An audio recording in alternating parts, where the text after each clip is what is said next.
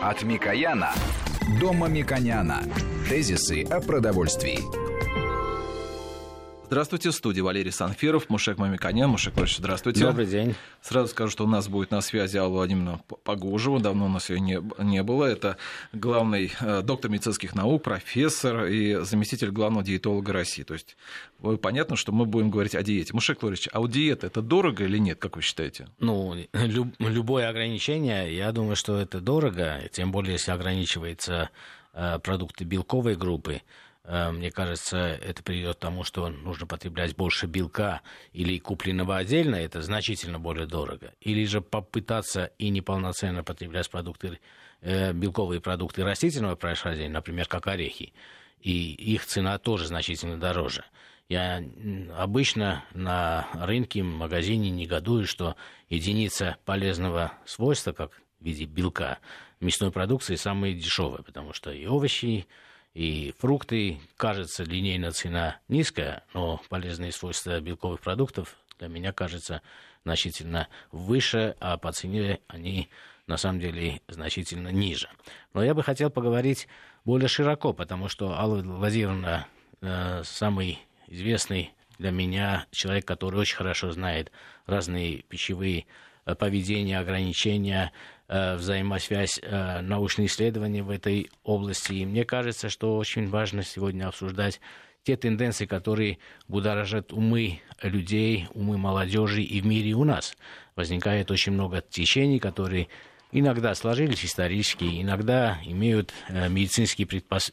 предписания, иногда это связано с модой, с экологическими проблемами, и поэтому возникает очень много разных направлений. И мне кажется, обсудить э, с Аллой Владимировной, какие э, пищевые ограничения, каким последствиям могут привести, и какие действия или какие знания должен иметь производить, потребитель для того, чтобы уменьшить негативные влияние и улучшить, может быть, полезное влияние тех или иных ограничительных диет. Мне кажется, это очень важная задача для наших слушателей, будет интересно. Алла Владимировна, слышите нас? А, но мне кажется, здесь будет дорого в смысле того, что это дорого обойдется нашему организму. вот это такая несбалансированная диета. То есть исключение а, чего-то из рациона всегда чревато какими-то э, последствиями, побочными эффектами. Дело в том, что наш рацион, первое правило здорового питания, что рацион должен быть разнообразным и включать в себя как а, продукты растительного, так и животного происхождения, потому что они взаимно дополняют друг друга. И особенно это касается белка. Вот содержание животного и растительного белка должно быть один к одному, то есть половина животного, половина растительного. Почему? Это в первую очередь обусловлено его аминокислотным составом. Надо сказать, что биологическая ценность белка как раз и определяется его аминокислотным составом. И здесь самое главное – это количество незаменимых аминокислот, которые не синтезируются в организме, а поступают только в пищей. И вот надо сказать, что в белке животного происхождения таких аминокислот больше. Он считается более биологически ценным, чем белок растительного происхождения. А, Владимир, здесь уместно э, конкретно сказать о продуктах, которые являются носителями белка животного происхождения. Это яйцо, да, это... это мясо во всех э, ипостасях, это да, рыба, рыба, это молоко, молочные продукты. Молочные да. продукты да. Да, это, значит, так называемая вот белковая группа, а, к которым относятся вот к ценным источникам белка, это нежирное мясо, птица, а, затем рыба. А, из растительных источников это орехи, бобовые, семечки. Там содержится э, большое количество растительного белка. Но все равно по аминокислотному составу животный белок, он является более, э, имеет большую биологическую ценность, потому что там больше содержится незаменимых именно аминокислот, которых практически нет э, вот в продуктах растительного происхождения – и потом надо сказать, что белок из животных продуктов, он усваивается э, лучше, чем из э, растительных. Алла Владимировна, я хочу вот задать вопрос, э, чтобы получить категорический ответ. Черно-белый ответ. Э, можно ли растительным белком, орехами, семечками и другими источниками растительного белка заменить и не потерять здоровье э, заменить э, животные белки. Может ли человек отказаться от всех животных жиров и белков? Это означает яйцо, молоко, молочные продукты, мясо, рыба. И каким-то образом, комбинируя, получить эти полезные свойства через растительные продукты. А, надо сказать, что помимо белка Конечно, в животных продуктах содержатся и другие полезные вещества. Это и минеральные вещества, и витамины. Даже, вот, например, такой витамин, как В12, э, он содержится только в животных продуктах. Да, до Поэтому, витаминов конечно... и э, микро, э, макроэлементов мы дойдем. Ага. Я бы хотел сказать, нет, невозможно, потому что пока еще природа не синтезирует те аминокислоты в растительных продуктах. Да, Если конечно. вы согласны, да. да. Алла Владимировна, мне кажется, с фундаментального давайте начнем. Например, ну, человек эволюционировал. Очень часто вы, врачи, исследователи, мы тоже ссылаемся к эволюции, эволюционной диете человека. Ну, представим, что человек еще формировался, или вид еще формировался, тогда не было огня, или пока еще не понимали, что можно в костер, когда горит лес, э, бросить э, какой-то продукт. Э, люди ели сырые какие-то злаки, наверное, да, собирали там, может, яйцо uh-huh. где-то нашли, все ели сырым. И э, есть э, такое дело, как сыроедение. Очень многие сторонники Э, есть сыроедение, это направление ну, достаточно было распространено. Даже в Советском Союзе. Даже в Советском Союзе, я да, помню. Вот э, что вы скажете об этой концепции? Э, что дает в сыроедении, какие полезные возможности есть в сыроедении, и можно ли это относить ко всем категориям, ну, кроме, естественно, мяса? А, ну, сыроедение – это как бы крайне одна из степеней вегетарианства – то есть когда э, продукты не подвергаются термообработке, а именно вот растительные продукты потребляются э, в сыром виде.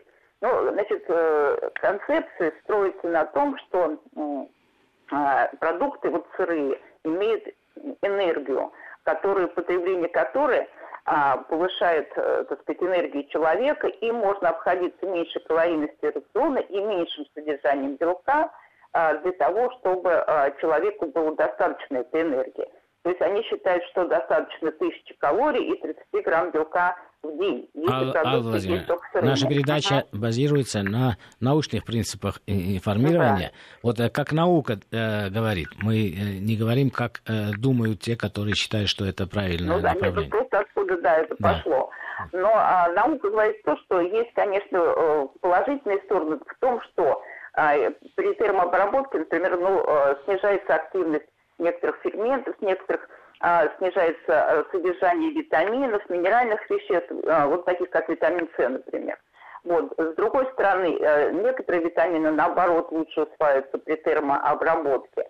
А вот сырые фрукты, овощи, они способствуют как бы повышению пищеварения, то есть активации пищеварения. Не зря салаты сырые обычно дают перед первым блюдом для того, чтобы повысить активность там, пищеварительных ферментов и желудочного сока. Но с другой стороны, это не всем э, людям полезно. Те, которые имеют заболевание желудочно-кишечным трактом, то они плохо переносят сырые овощи, фрукты. И поэтому как раз вот это саксофонное а, действие, это э, оказывает отрицательный эффект. Если позволите, вот конкретный пример. Вот картошка, она при варке, жарке теряет витамин С как раз вот при термообработке. Но он, я что-то не, вот не помню, чтобы у нас кто-то ел вот э, сырую картошку. А вот что диетологи говорят? Что... А почему мы не едим сырую картошку? Вот это важный вопрос.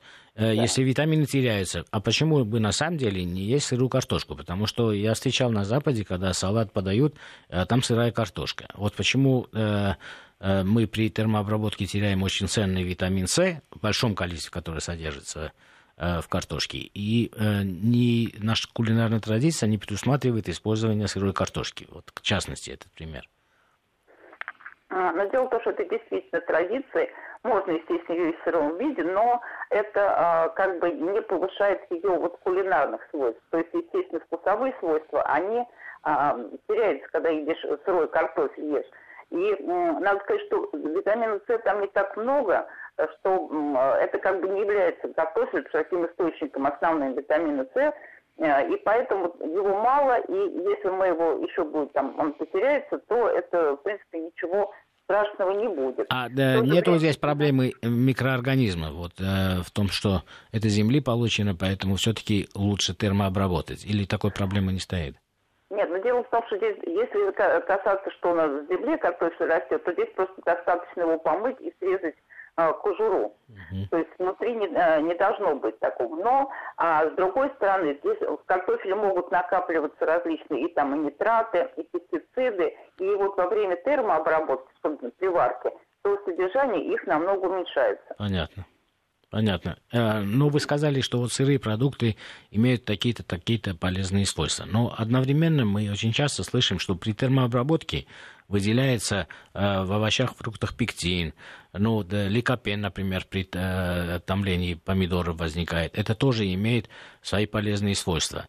Это что-то другое или все-таки общая рекомендация будет то, что овощи, фрукты желательно потреблять и сырыми, и полезными это они могут быть, когда они термообработаны?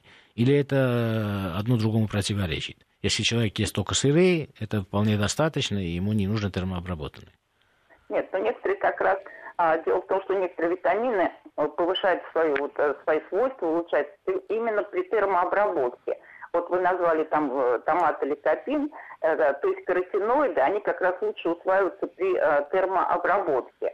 И вот что касается пектина, тоже упоминали, то, например, вот в яблоках содержится пропектин, то есть э, протопектин. И когда вот мы, например, яблоки запекаем, то он э, в процессе термообработки превращается в пектин. То есть количество вот этих растворимых полезных пищевых волокон, наоборот, повышается при то, термообработке. То есть не случайно э, на ранних этапах своего э, развития эволюции человек э, догадался использовать огонь для того, чтобы э, разогревать, запекать и овощи, и фрукты. И дальше мы поговорим еще и о мясе, и о других продуктах. Это не случайно. Он получил в связи с этим новые возможности получения новых полезных для его организма веществ. Может такой э, вывод сделать с первой части? Да, можно так сказать, это даже вот способствует лучшему усвоению. Так термообработка все-таки она способствует в основном лучшему усвоению различных пищевых веществ из продуктов. Алла Владимировна, а вот мне интересно, я э, уйду от э, названия этой группы, поэтому скажу вашими словами. А как вы, диетологи, называете тех, кто ест одну тысячу калорий и 30 грамм белков в день? Это больные люди или здоровые? Конечно, это не э, относится не к типам традиционного питания. Это не традиционное питание. И, естественно, это такой калорийность рациона будет относиться к низкокалорийным, низкобелковым диетам.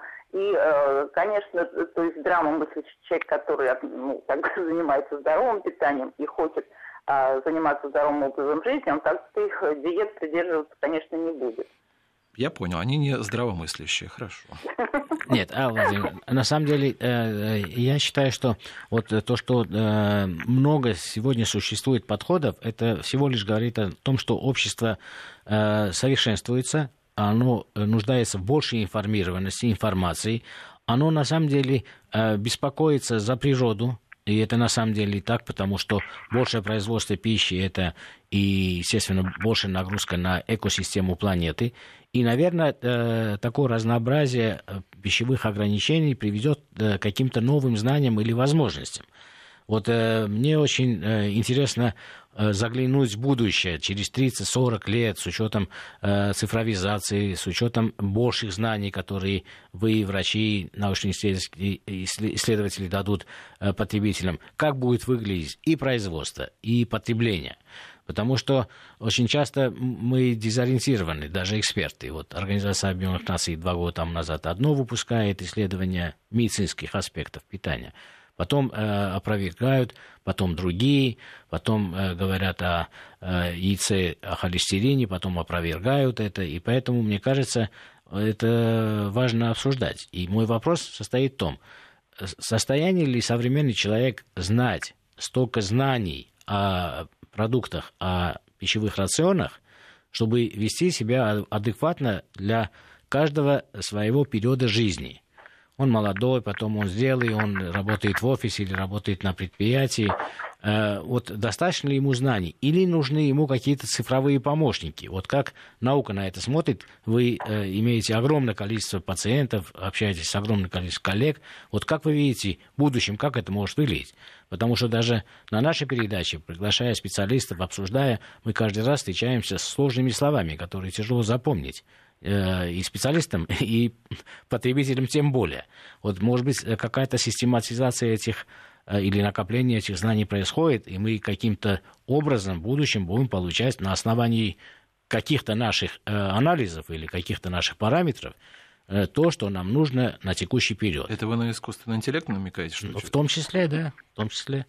Ну, сейчас на самом деле это, конечно, все дело, во-первых, в образовательных программах, и а, хорошо бы, конечно, их было как можно больше, чтобы а, человек ориентировался, когда пойдет в магазин, во-первых, какие ему продукты выбрать для своего рациона. Надо сказать, что таких сейчас программ очень много, и, а, ну, и человек стал больше, вот наше население тоже стало больше интересоваться своим питанием, именно пользы. И так, чтобы вот хоть что-то купить, хоть какие-то продукты и съесть, чтобы не быть голодным. Сейчас, к, э, к, наоборот, хорошо, что есть большой ассортимент этих продуктов, и человек может себе расширить свой рацион.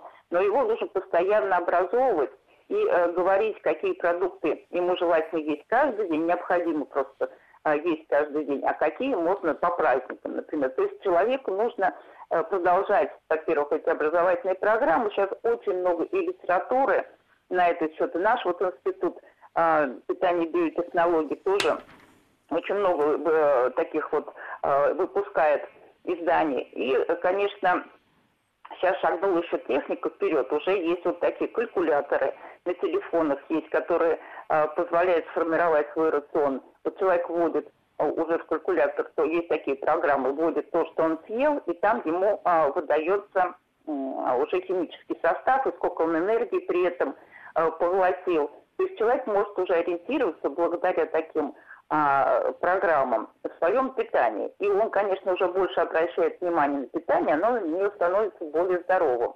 А, вот есть вот, э, типа, значит, вот, э, часов вешается на руку, там тоже есть а, а, калькуляторы такие. То есть сейчас так шагнула наша наука, что это будет а, еще более детализироваться и человек будет как бы носить с собой вот эту энциклопедию по питанию. Будет постоянно общаться э, вот со своим а, каким а, карманным, что называется, диетологом. Но в то же время, конечно, он просто не обладает теми широтой знанием, которые обладают сами диетологи, и поэтому, конечно, он должен периодически ходить к диетологу, как к стоматологу и так далее. Вот, вот если он э, приходит, вот э, самые сов, э, современные научные достижения в диетологии, как это выглядит, если у человека есть возможность финансовая, временная, он приходит, хочет потратить э, ресурсы для того, чтобы знать о э, своем пищевом поведении значительно больше. Вот какие сегодня в России доступны такие методы? Потому что да, вот ЗОЖ должно сопровождаться и возможностями. Может, этими возможностями не будут пользоваться все пока, да, и Сначала может это оказаться дорого или ресурсов не хватает, а я уверен, что рано или поздно это будет доступно всем. Вот на сегодняшнем э, э, этапе развития науки, как это выглядит? Это анализ крови, это генетический анализ, это анализ э, pH среды или возраста. Вот на каких принципах строятся современные рекомендации по диете для поддержания здорового образа жизни? Мы не говорим сегодня о похудении, мы не говорим о болезнях. А я уточню даже, Владимир, я помню, что вы не были сторонником, например, диеты по анализу крови, но сейчас появилась больше возможностей, тоже генетические вот э, как раз анализы. Вот э, если их использовать, это можно на их основе сделать э, какие-то выводы вот по конкретному человеку сейчас именно? Ну, конечно. Во-первых, человек – это существо индивидуальное. У нас нет двух похожих людей именно по их метаболизму и так далее, по всем показателям. Поэтому Конечно, нужно грамотно подходить э, к разработке своего рациона, то есть сначала определить свой пищевой статус и оценить свое питание. Что такое Какие пищевой статус? Вы поясните. Пищевой статус – это состояние организма, всех его систем, которые зависят от питания. Это э, на которое влияет питание. И поэтому такое есть э, понятие пищевой статус, это международное понятие, нутритивный статус на Западе говорят. И у каждого человека он свой. То есть это обязательно необходимо учитывать, чтобы составить грамотно именно для себя рацион. А это Почему? дорого? Потому... Это может каждый себе позволить или только... Это, это может каждый себе э, позволить. Сейчас есть такие центры здорового питания. Вот у нас в институте такой центр есть.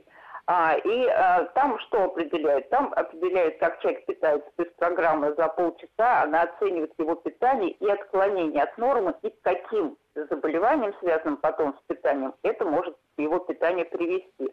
Во-вторых, оценивает пищевой статус.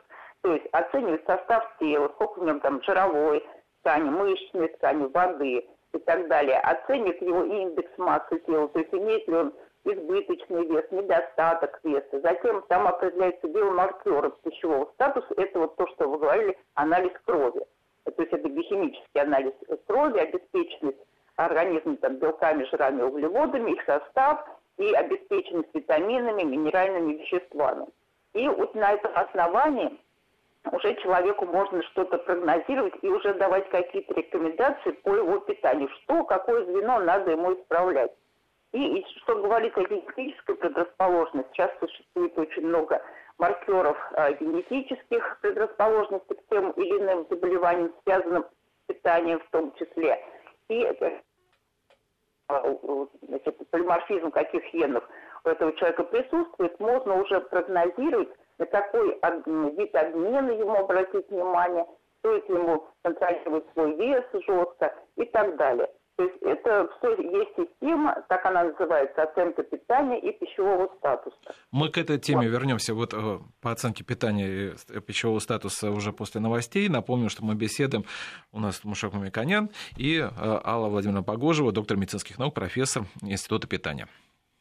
Мушек Мамиканян у нас по-прежнему в студии, на связи по телефону, доктор медицинских наук, заместитель главного диетолога Минздрава Алла Владимировна Погожева, и мы говорили о том, что нужно э, сейчас, в будущем сделать для здорового образа жизни, в том числе это касалось питания. И э, Владимир сказал, что надо в любом случае пройти исследование, для чтобы понять, что не хватает, и это доступно каждому, особенно с учетом того, что если лечиться, наверное, это все же будет, наверное, дороже. Да, и, Алла Владимировна, с каждой страницей э, возникает новые итерации. Вот обычно вот практика показывает как.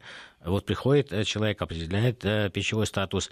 Можно ли всегда или в каких э, случаях, э, какая большая доля этих случаев, когда всего лишь изменение пищевого э, поведения помогает э, уравновесить э, недостаток там, микро, макроэлементов, витаминов у этого человека. Потому что обычный анализ крови в поликлинике э, при э, исследовании здоровья тоже показывает, что не хватает тех или иных витаминов. Потому что, с другой стороны, мы слышим, что современное производство э, продуктов, в частности овощей, фруктов, она занимается Э, селекцией, и все меньше полезных элементов там э, попадает, потому что основные критерии развития это урожайность, это сохранность, это чтобы логистика довести этот продукт э, в неизменном виде. И поэтому продукты тоже потеряли, по некоторым данным, около 40% своих пищевых свойств. А, то есть вот, вы имеете в виду, что современные да. продукты питания, они да, не то, такие полезные, меняется. как были раньше? И вот так как Алваз имеет большой опыт работы с пациентами, в каких случаях все-таки пациент должен ну, это не означает вынужден, потому что не, то, не, не, не это, так сложно, э, потреблять уже готовые витамины в виде пищевых добавок. А в каких случаях корректировка э, просто э, диетами, э, продуктами питания приведет к тому, что его э, э, статус здоровья будет выровнен. Вот насколько это сегодня чувствительно через э, продукты питания или через потребление дополнительных пищевых ингредиентов? Ну, э, в настоящее время существует как бы три вида продуктов здорового питания. Это традиционные продукты, то есть это те продукты, которые мы с вами потребляем, которые покупаем в магазине. И, естественно, нужно знать, вот тоже это образовательная программа, конечно, этим должны заниматься, в каких продуктах что содержится, какие э, продукты являются э, источниками различных витаминов, какие источниками белка, э, полезных ПНЖК, омега-3 и так далее. Человек должен знать, как составить себе здоровый рацион. Это раз. Во-вторых, существуют функциональные продукты, которые, в которых или что-то добавлено специально, или что-то убавлено, и они направлены, например, на поддержание функций сердечно-сосудистой системы, на поддержание иммунитета и так далее. И третий вид этих э, продуктов здорового питания, это биологически активные добавки к пище. Когда можно вот так вот точечно добавить, если э, нарушена обеспеченность витаминами, добавить витамины или э, другой вид липонжикандрин омега-3 и э, добавить вот путем потребления одной и той же капсулы, где содержится суточный набор этих витаминов. Но надо сказать что уже априори, что в нашем рационе в современном уже показано, что недостаточность есть э, вот многих витаминов. Особенно в настоящее время это касается витаминов группы В. Сейчас уже нет э, такой катастрофической ситуации с витамином С, э, с витамином А, с витамином Е, но вот витамины группы В, они как раз вот сейчас вот и лидируют. И второй э, витамин – это э, витамин D. Сейчас уже вот показано широкомасштабными именно эпидемиологическими исследованиями, что у нашего населения как раз не хватает этих витаминов. Поэтому, конечно, чтобы ваш рацион был здоровым, нужно на фоне традиционных продуктов, конечно, принимать витаминно-минеральные комплексы.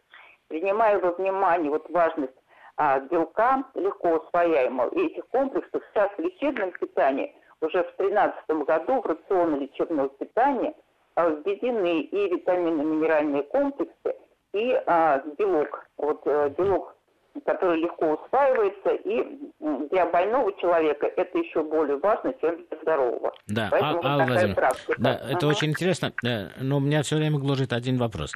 Очень часто мы, когда обсуждаем, и как раз наша программа посвящена потребительскому просвещению, мы как раз э, хотим донести до слушателей те важные э, научные знания, которые вы сказали, э, каждый раз возникает вопрос, что мы приходим к тому, что нужно дополнительно э, к питанию принимать витамин D, омега, там, витамин В2, В12. И это очень важно. И создается ощущение, что мы из пищевой программы уходим фар- фармакологическую. Я бы хотел, чтобы вы сказали, что это вообще не фармакология, это не лекарство, во-первых, да, если вы согласны, а это всего лишь те витамины, которые мы с пищей так и так потребляем, просто нам нужно больше количества, потому что современная потребность человека, она больше в этих продуктах. Потому что каждый раз мы э, говорим больше о препаратах, и меньше о продуктах. И второе, я бы хотел, чтобы вы назвали именно такие продукты, в которых содержится наибольшее количество витамина В12, витамина D, омега-3 для того, чтобы даже человек, если поленился, если не имеет возможности или если просто не хочет, он э, боится, опасается любых таблеток, чтобы он увеличил, потому что среднее, э, средние измерения говорят о том, что ему лучше увеличить потребление от каких продуктов? Я знаю эти продукты. Я бы хотел, чтобы вы с вашим авторитетным голосом сказали, какие продукты содержат максимальное количество D, B12, омега-3. То, что касается витамина D, то его можно вообще получить из а, ультрафиолетовых, э, под воздействием ультрафиолетовых лучей, он синтезируется в коже. Но, к сожалению, мы живем не в той полосе, где постоянно светит солнце. Да, максимально и, на воздухе, максимально на воздухе да, при это, возможности да, на это солнце. Обязательно, uh-huh. это обязательно, да. Чтобы, ну, когда у нас небольшой световой день, то, естественно, нам его не хватает. И существуют продукты, в которых э, содержится большое количество витамина D, и нужно их э, тоже потреблять. Это а, молочные продукты и э, это рыба. То есть в основном это жирная рыба, потому что D – это жирорастворимый витамин, и а, поэтому как раз вот рыба, сорта рыбы, где содержится много витамина D, а это жирные сорта рыбы. И также вот в молочных продуктах. И с рыбой да. одновременно омега-3 мы восполняем. Да. И а, той же, например, рыбе жирной содержится в некоторых сортах а, ПНЖК омега-3, вот эти полиненасыщенные жирные кислоты омега-3, которые способствуют предотвращению развития сердечно-сосудистых заболеваний и, а, и так далее, различных воспалительных а, реакций. Это сорта рыбы вот для нашей полосы, это скумбрия, сардины, сельдь и васи, конечно, из натуральных э, водоемов. И вот 300-400 грамм в неделю потребления такой рыбы, оно, э, в принципе, уже обеспечит необходимое количество нам вот этих омега-3 кислот. То есть можно это получить из рыбы. Но вот, к сожалению, рыбы наш человек потребляет очень немного. А, Владимир, а, э, мы к рыбе, я хочу вернуться, потому что вы ага. очень это, правильное направление задали. Я бы хотел еще, чтобы вы сказали про B12, группу ага. витамина В, ага. и мы обсудим, каким образом можно увеличить потребление именно э, этих продуктов. B12, прошу. Ага. Какие угу. продукты ну, в первую очередь? Вот, э, это, конечно, э, продукты белковой группы. Это мясо, рыба, э, печень и э, молочные продукты. То есть это все продукты животного происхождения. Все время забываете это, мое любимое яйцо. Да, да, да. И, конечно, конечно, это яйцо, желток. А, вот, это, конечно, это да, полезно. Но насчет да, яиц вы уже упомянули, что действительно то так, то так. А, а, нашему населению предлагают, то есть как можно больше, то наоборот ограничивать. Постоянно колебания, кстати, есть у, во всех диетологических направлениях, не только касательно яиц. Вот. Ну и, в общем, короче, мы не можем, можно подтвердить то, что даже вот поэтому по витамину В12 мы не можем обойтись без э, все-таки продуктов животного происхождения. Да, Алла Владимировна, мы как раз и не рекомендуем обходиться, потому что мы сегодня говорим о базовых вещах. Вот э, я бы хотел поговорить на стыке э, промышленной политики потребителей и э, медицинского сообщества. Вот то, что вы затронули, очень важно для этого стыка. Посмотрите, вы сказали, нужно рыбу такую-такую, желательно столько-то грамм, э, и назвали мясные продукты. До этого я задал вам скрытый каверзный вопрос. Вот эволюционная диета, термообработка даже овощей – термообработка даже фруктов приводит к улучшению покупать, э, потребительских качеств, усваиваемости этих продуктов. Или же преобразование, ну, например, там, пекстин – это пищевое волокно, которое нам нужен, ликопен и так далее. Вот в термообработке э, животных продуктов, при э, термообработке рыбы, при термообработке яйца, при термообработке мяса, теряем ли мы или приобретаем ли мы, это очень важно, потому что я лично очень люблю, например, рыбные консервы. Если мы будем потреблять, э, и это научно обосновано, я уверен, что это научно обосновано, если вы подтвердите, что потребление рыбных консервов это полностью соответствует современным взглядам на здоровый образ жизни – то я бы э, мог это популяризировать вместе с вами, вместе с нашей передачей, это было бы значительно э, больше пользы для наших потребителей. Потому что очень многие, и ваши коллеги, кстати, очень многие говорят, а, консервированная рыба, там, наверное, э, добавлены консерванты. То есть очень хорошо, что сейчас э, создадут единые словари, что слово консервы к консервантам отношения не имеет. Это просто термообработанная э, в герметической упаковке э, продукция называется консервами. Да? И поэтому вот консервирование рыбы, улучшает ли свойства, сохраняет ли те свойства, о которых вы говорите? Потому что сырую рыбу не все едят, или не все рыбы, не всю рыбу можно есть сырой, да? большую часть термообрабатывают.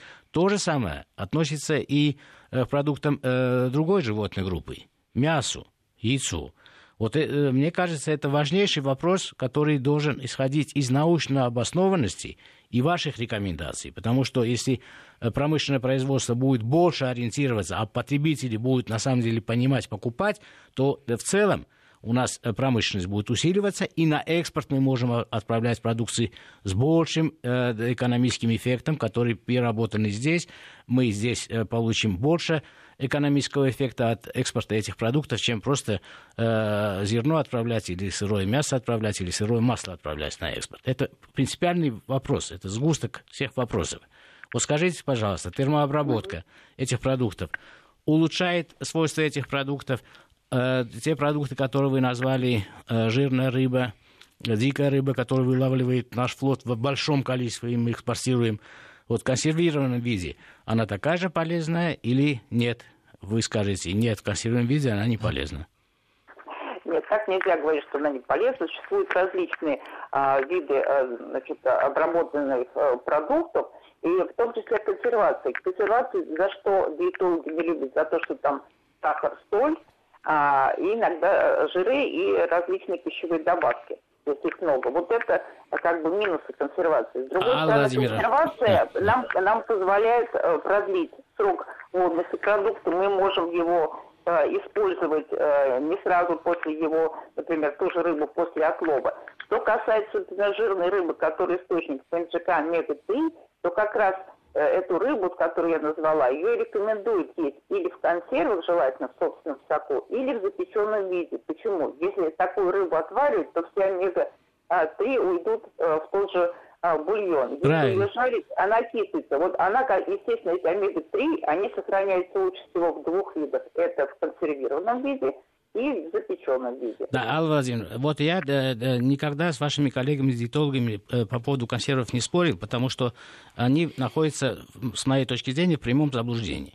Если слово консервы, значит добавлены консерванты. Я понимаю, что э, все против консервантов, я тоже против консервантов. Но случайно совпало это слово.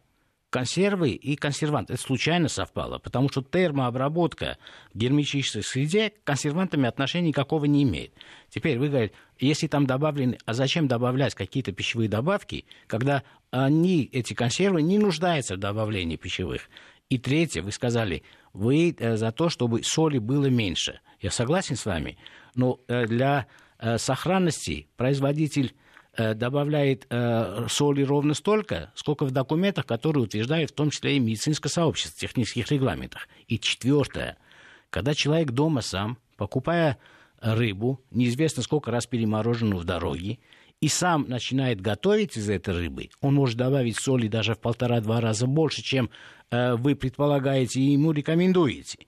Поэтому э- эти аргументы говорят о том, что мы должны все поддерживать правильную переработку э, рыбы и потребление рыбных консерв, правильную переработку и термообработку мяса э, без дополнительных слово консервант, даже боюсь сказать, здесь консерванты не нужны, потому что сама термообработка является способом сохранения. Да. И, и э, э, выйти на правильное изложение терминов, определений и сущности этого продукта для того, чтобы пойти вперед. Иначе мы вперед не можем идти. Вот человек боится потреблять рыбные консервы, потому что заведомо э, на каждом углу говорят, что это что-то не так. Э, он не может купить э, рыбу варить, потому что это затраты времени. Он боится таблеток, и мы не решаем основную задачу. Есть обеспечение витамина D, B, B12, омега-3. М- Маша Яковлевич, смотрите, Алла, Алла Владимировна нас как-то говорила о том, что еще необходимо есть помимо мяса, рыбы, еще есть овощи, фрукты. И у нас был недостаток, если у, россиян еще несколько лет назад, по-моему, на 100-120 грамм в среднем не доедали в сравнении с, ми- с миром. Вот, а, Да-да-да. вот если, если вот взять баночку, условно говоря, то вот рыбы там, да, вот консервированные, баночку, не знаю, какого-то овощного продукта, это будет полноценным продуктом? Все вместе. А, ну, естественно. Дело в том, что э, вот к продуктам, так сказать, мяс- э, белковой группе, это мясо, рыба, птица, лучше всего подойдет такой вот овощной гарнир. Это уже э, доказано, потому что в овощах, кроме э, наличия витаминов, там еще существует и во фруктах тоже существуют э, такие биологически активные вещества, как вот мы называем минорные компоненты пищи, которые э, являются антиоксидантами и э, продляют нам жизнь. Да. И вот э, как раз белковые вот этой группы очень полезны есть овощи и фрукты, и мы, естественно, их, к сожалению, не доедаем. Полностью что поддерживаю. Алла Владимировна, Да. и скажите Мгм. тогда, вот э, если эти то- э, овощи э, подогретые, это грилованные или э, э, тушеные, это также полезно, чем э, сырые? Или лучше сочетать и сырые, и тушеные во время потребления белковых продуктов? А, можно и в таком, и в таком виде, как человек лучше воспринимает. Это зависит, во-первых, и от состояния, вот, в том числе, желудочно-кишечного тракта. Единственное, что а, вот в сыром виде лучше сохраняется витамин С. Остальные витамины можно и после, они сохраняются в основном и вот в тушеном, и термообработанном виде тоже. Алла Владимировна, то, что вы говорите, на самом деле это революционная возможность для развития э, э, овощного производства в России. Посмотрите, вы говорите, что если пищевая ценность продукта, биологическая ценность продукта овощного сохраняется даже при термообработке, то есть мы можем делать термообработку консервы, это ну, 115 градусов э, варится. Я напомню, что хозяйка в духовке варит 150-250 в этом интервале, она значительно большим температурным воздействием э, да, овощи подвергает, то в этом случае у нас сезонность очень большая, дешевая э, овощная продукция может быть законсервирована в сезон, как делал советский период, и доставлялась по доступной цене вне сезон. А мы идем сейчас в магазин, покупаем уже зимние овощи, которые очень часто привозятся по импорту, по очень высокой цене. Вот если вы говорите, медицинское сообщество и наука говорит о том, что они равноценны, они полноценны и достаточно взаимозаменяемы, то тогда это э, призыв к промышленной политике. Максимально делать заводы по консервации готовых овощных консервов. Без дополнительной соли. Да. да, здесь одно, одно только, но здесь, конечно, нужно а, щадящую консервацию. То есть, чтобы да, да, щадящая, да. Э, добавлял. То есть, ему нужны новые способы консервации. Правильно, Алла Владимировна, но я хочу сказать, что дома хозяйка вот. делает более не щадящий. И у меня один вопрос очень короткий. Вот э, э мясо тоже термообрабатывается с высокой температурой, но есть мясо, которое вялится. Много вяленых продуктов. Жекович, как вы считаете, да, быстрее. Да, в вяленых продуктах сохраняется больше э, витаминов? И лучше ли есть вяленые продукты, чем термообработанные?